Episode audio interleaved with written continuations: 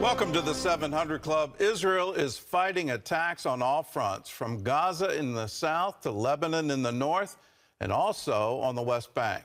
The war has forced 300,000 Israeli citizens out of their homes. As the conflict escalates, fears of a second front are growing. The threat from Hezbollah could be Israel's biggest challenge. Chris Mitchell reports from the Lebanese border. Now, in its third week of the war with Hamas, Israel is dealing with multiple fronts on the southern border, the northern border, and in the West Bank. In Gaza, the IDF continues to pound targets as a prelude to a likely ground invasion. In the West Bank, the IDF has arrested dozens of Hamas terrorists and hit a mosque used as a weapons depot and stopped an imminent terror attack. Dozens of communities in the north and south are being evacuated with 300,000 Israelis living away from their homes. And on the northern border, Israel and Hezbollah are trading rockets, anti tank rounds, and artillery. The front with Hezbollah may well represent Israel's biggest challenge. On Sunday, Iran's foreign minister warned a regional war could break out if Israel continues striking Gaza, a veiled threat that Hezbollah would join the war. Israeli Prime Minister Benjamin Netanyahu then warned Hezbollah. If Hezbollah decides to enter the war, it will make the mistake of its life. We will cripple it with a force it cannot even imagine. And the meaning for Hezbollah and for the state of Lebanon will be devastating. But we are prepared for any scenario. We're in the community of Shtula, just a few yards away from the Lebanese border. About 90% of this community has been evacuated since the beginning of the war. Behind me, you can see a Hezbollah observation tower. Hezbollah has set up about 50 of these all along the border. The towers are just one part of the Iranian-backed terror group's plan to attack Israel. And for days, Hezbollah has been increasing its attacks. This is the scene of one of the Hezbollah rocket attacks fired from over there just over a mile away. It landed here and killed one Israeli Arab who came here to work and injured three others. CBN News talked with the IDF commander of the area who says Israel is ready. We uh, called all our reservists, or most of our reservists, and we had a set plan to defend the northern part of Israel. We were able to bring them here, uh, prepare them, put them in the places that we planned ahead, which I can't elaborate, but uh, are, are prepared. Retired Lieutenant Colonel Sarit Zahavi has studied Hezbollah strategy for years and sees a carbon copy of Hamas's plans in the north. Hezbollah published similar offensive plan a decade ago with the same details, just as it happened in the south. And we understand that Hezbollah is preparing to execute the same plan in the north. Despite massive U.S. deployment in the region and Israeli forces on the border, Zahavi believes Iran is moving forward with their plan. This means preparation for invasion of thousands of Hezbollah, the same as what you saw in, in the south, except Hezbollah is bigger. And the firepower of Hezbollah is 10 times more than Hamas. It's about 200,000 different kind of rockets and artillery. The question so many people are asking is, will Hezbollah join the war? What do you think? I believe that everything is working until now according to the Iranian plan. How closely tied is Iran with Hezbollah and Hamas and all the things happening around in the region? Like this. Like this. We shouldn't uh, uh, say that Iran is not involved. Lebanon is here, 12 kilometers from where we are. So we don't have a choice. We cannot accept the option of living with the monster, neither in the north nor in the south, because you must understand that once they finish with us, they will come to you. Razili says Israel is the Western world's tip of the spear. Israel has always been uh, the front of the Western world against Islamic ISIS kind of operations. Uh, we saw it two weeks ago and we will defend ourselves and by that go, defend the world. What can I say? Pray for us. Chris Mitchell, CBN News, Shtula, Israel. Pray for us is the order of the day. Michael Oren, he's a member of the Knesset, the former Israeli ambassador to the United States. He joins us now from Tel Aviv to talk more about this. Um, Ambassador, you wrote something that I think absolutely predicts where we are today. It's an article, I'm going back to June 7th, 2021, an article you wrote in Mosaic where you talked about uh, the Gaza problem and the history of it. Uh, walk us through that and, and, and specifically uh, the election that put Hamas in charge of, of the Gaza Strip. Well, it's a long and, and painful history, Gordon.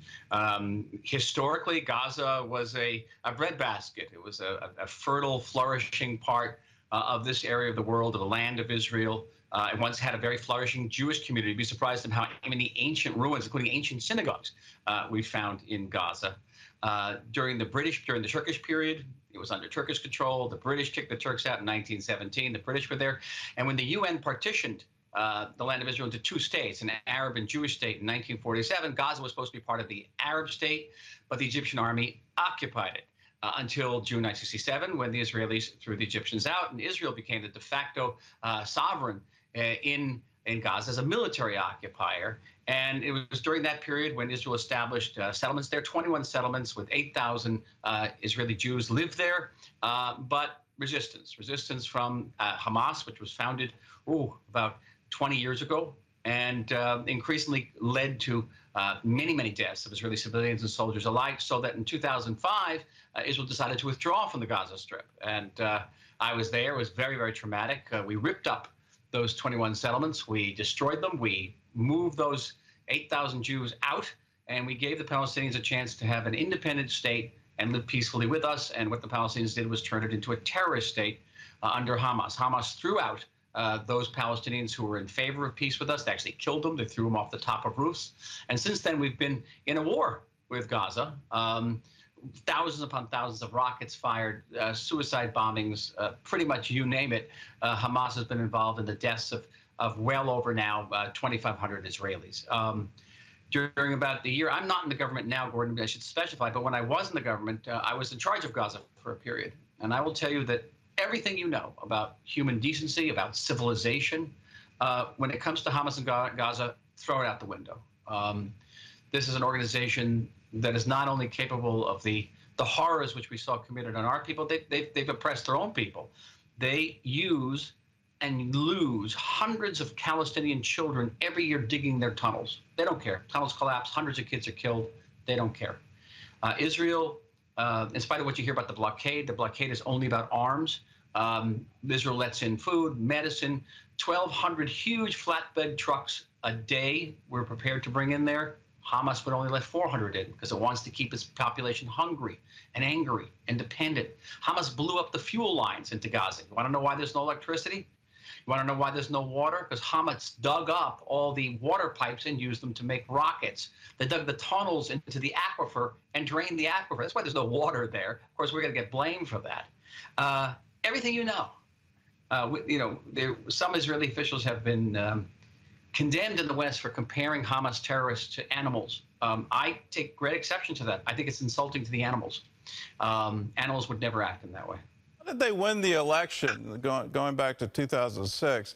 Uh, in your article, you talk about a politician who uh, was running, and, and she said, when, when my sons killed themselves in, in attacking uh, Israelis, it was the happiest day of my life. Uh, does this ideology just overwhelm everything that you're willing to sacrifice even your children? We got to keep in mind the people of Gaza voted Hamas in. They are enthusiastic supporters of Hamas, as are the Palestinians in Judea and Samaria, the West Bank. You know, the, the president of the Palestinian Authority, Mahmoud Abbas, is in the 18th year of his four year term because he won't stand for re-election because he knows Hamas would win. So Hamas and everything Hamas does are overwhelmingly uh, supported uh, by the Palestinians, not by everybody, but by a solid majority. And um, and celebrated. And they celebrate when they kill our civilians. Um, they're, you know, candy, candy given out, candy's given out in the street of Gaza, and fireworks go off. Um, so this is a very, as I said earlier, throw out everything you know about human decency and civilization. And yes, uh, we've had cases. You know, we we open our hospitals uh, to the sick uh, of Gaza. Believe it or not, we've actually cared for the children of some of the leaders of Hamas. And uh, we had a case several years ago where a, a young a Palestinian boy needed severe, significant heart surgery. The surgeons in Israel saved his life. And when they asked the mother How could she say thank you? What future did she want for her son? She says, I only hope that someday he grows out to be a martyr, i.e., that he blows himself up killing Jews. Um, this is a radically different universe. It's very difficult for us who are part of a different civilization to understand this universe. But I know speaking to the 700 clubs, when I say that there's evil in the world, you know what I mean. This is evil, pure and black evil. And we absolutely saw the face of evil in that horrible attack. I mean, it just is, you, you can't comprehend a human being would chop a baby's head off, but uh, that's what happened. Uh, how, how can we, how can, least of it, I went to a funeral yesterday for an 18 year old girl who was shot in front of her parents. Father was kidnapped. The, the terrorists filmed it in detail and then put that film up on the family on the, the victim's family's uh, Facebook, so the whole family could see it. Well, how do we control the narrative? We, we had a reporter go through the old city uh, talking to Arabs there, and so you're you're in Israel. These are Israeli citizens, uh, and they absolutely did not believe that the atrocities happened. How how how can we possibly control control the truth and say, let's get the truth out and, and get it to the very people that really need to hear it and really need to see what Hamas did? Um, we just have to keep repeating it. It has to be a world that's willing to listen because some of these horrors are beyond human imagination.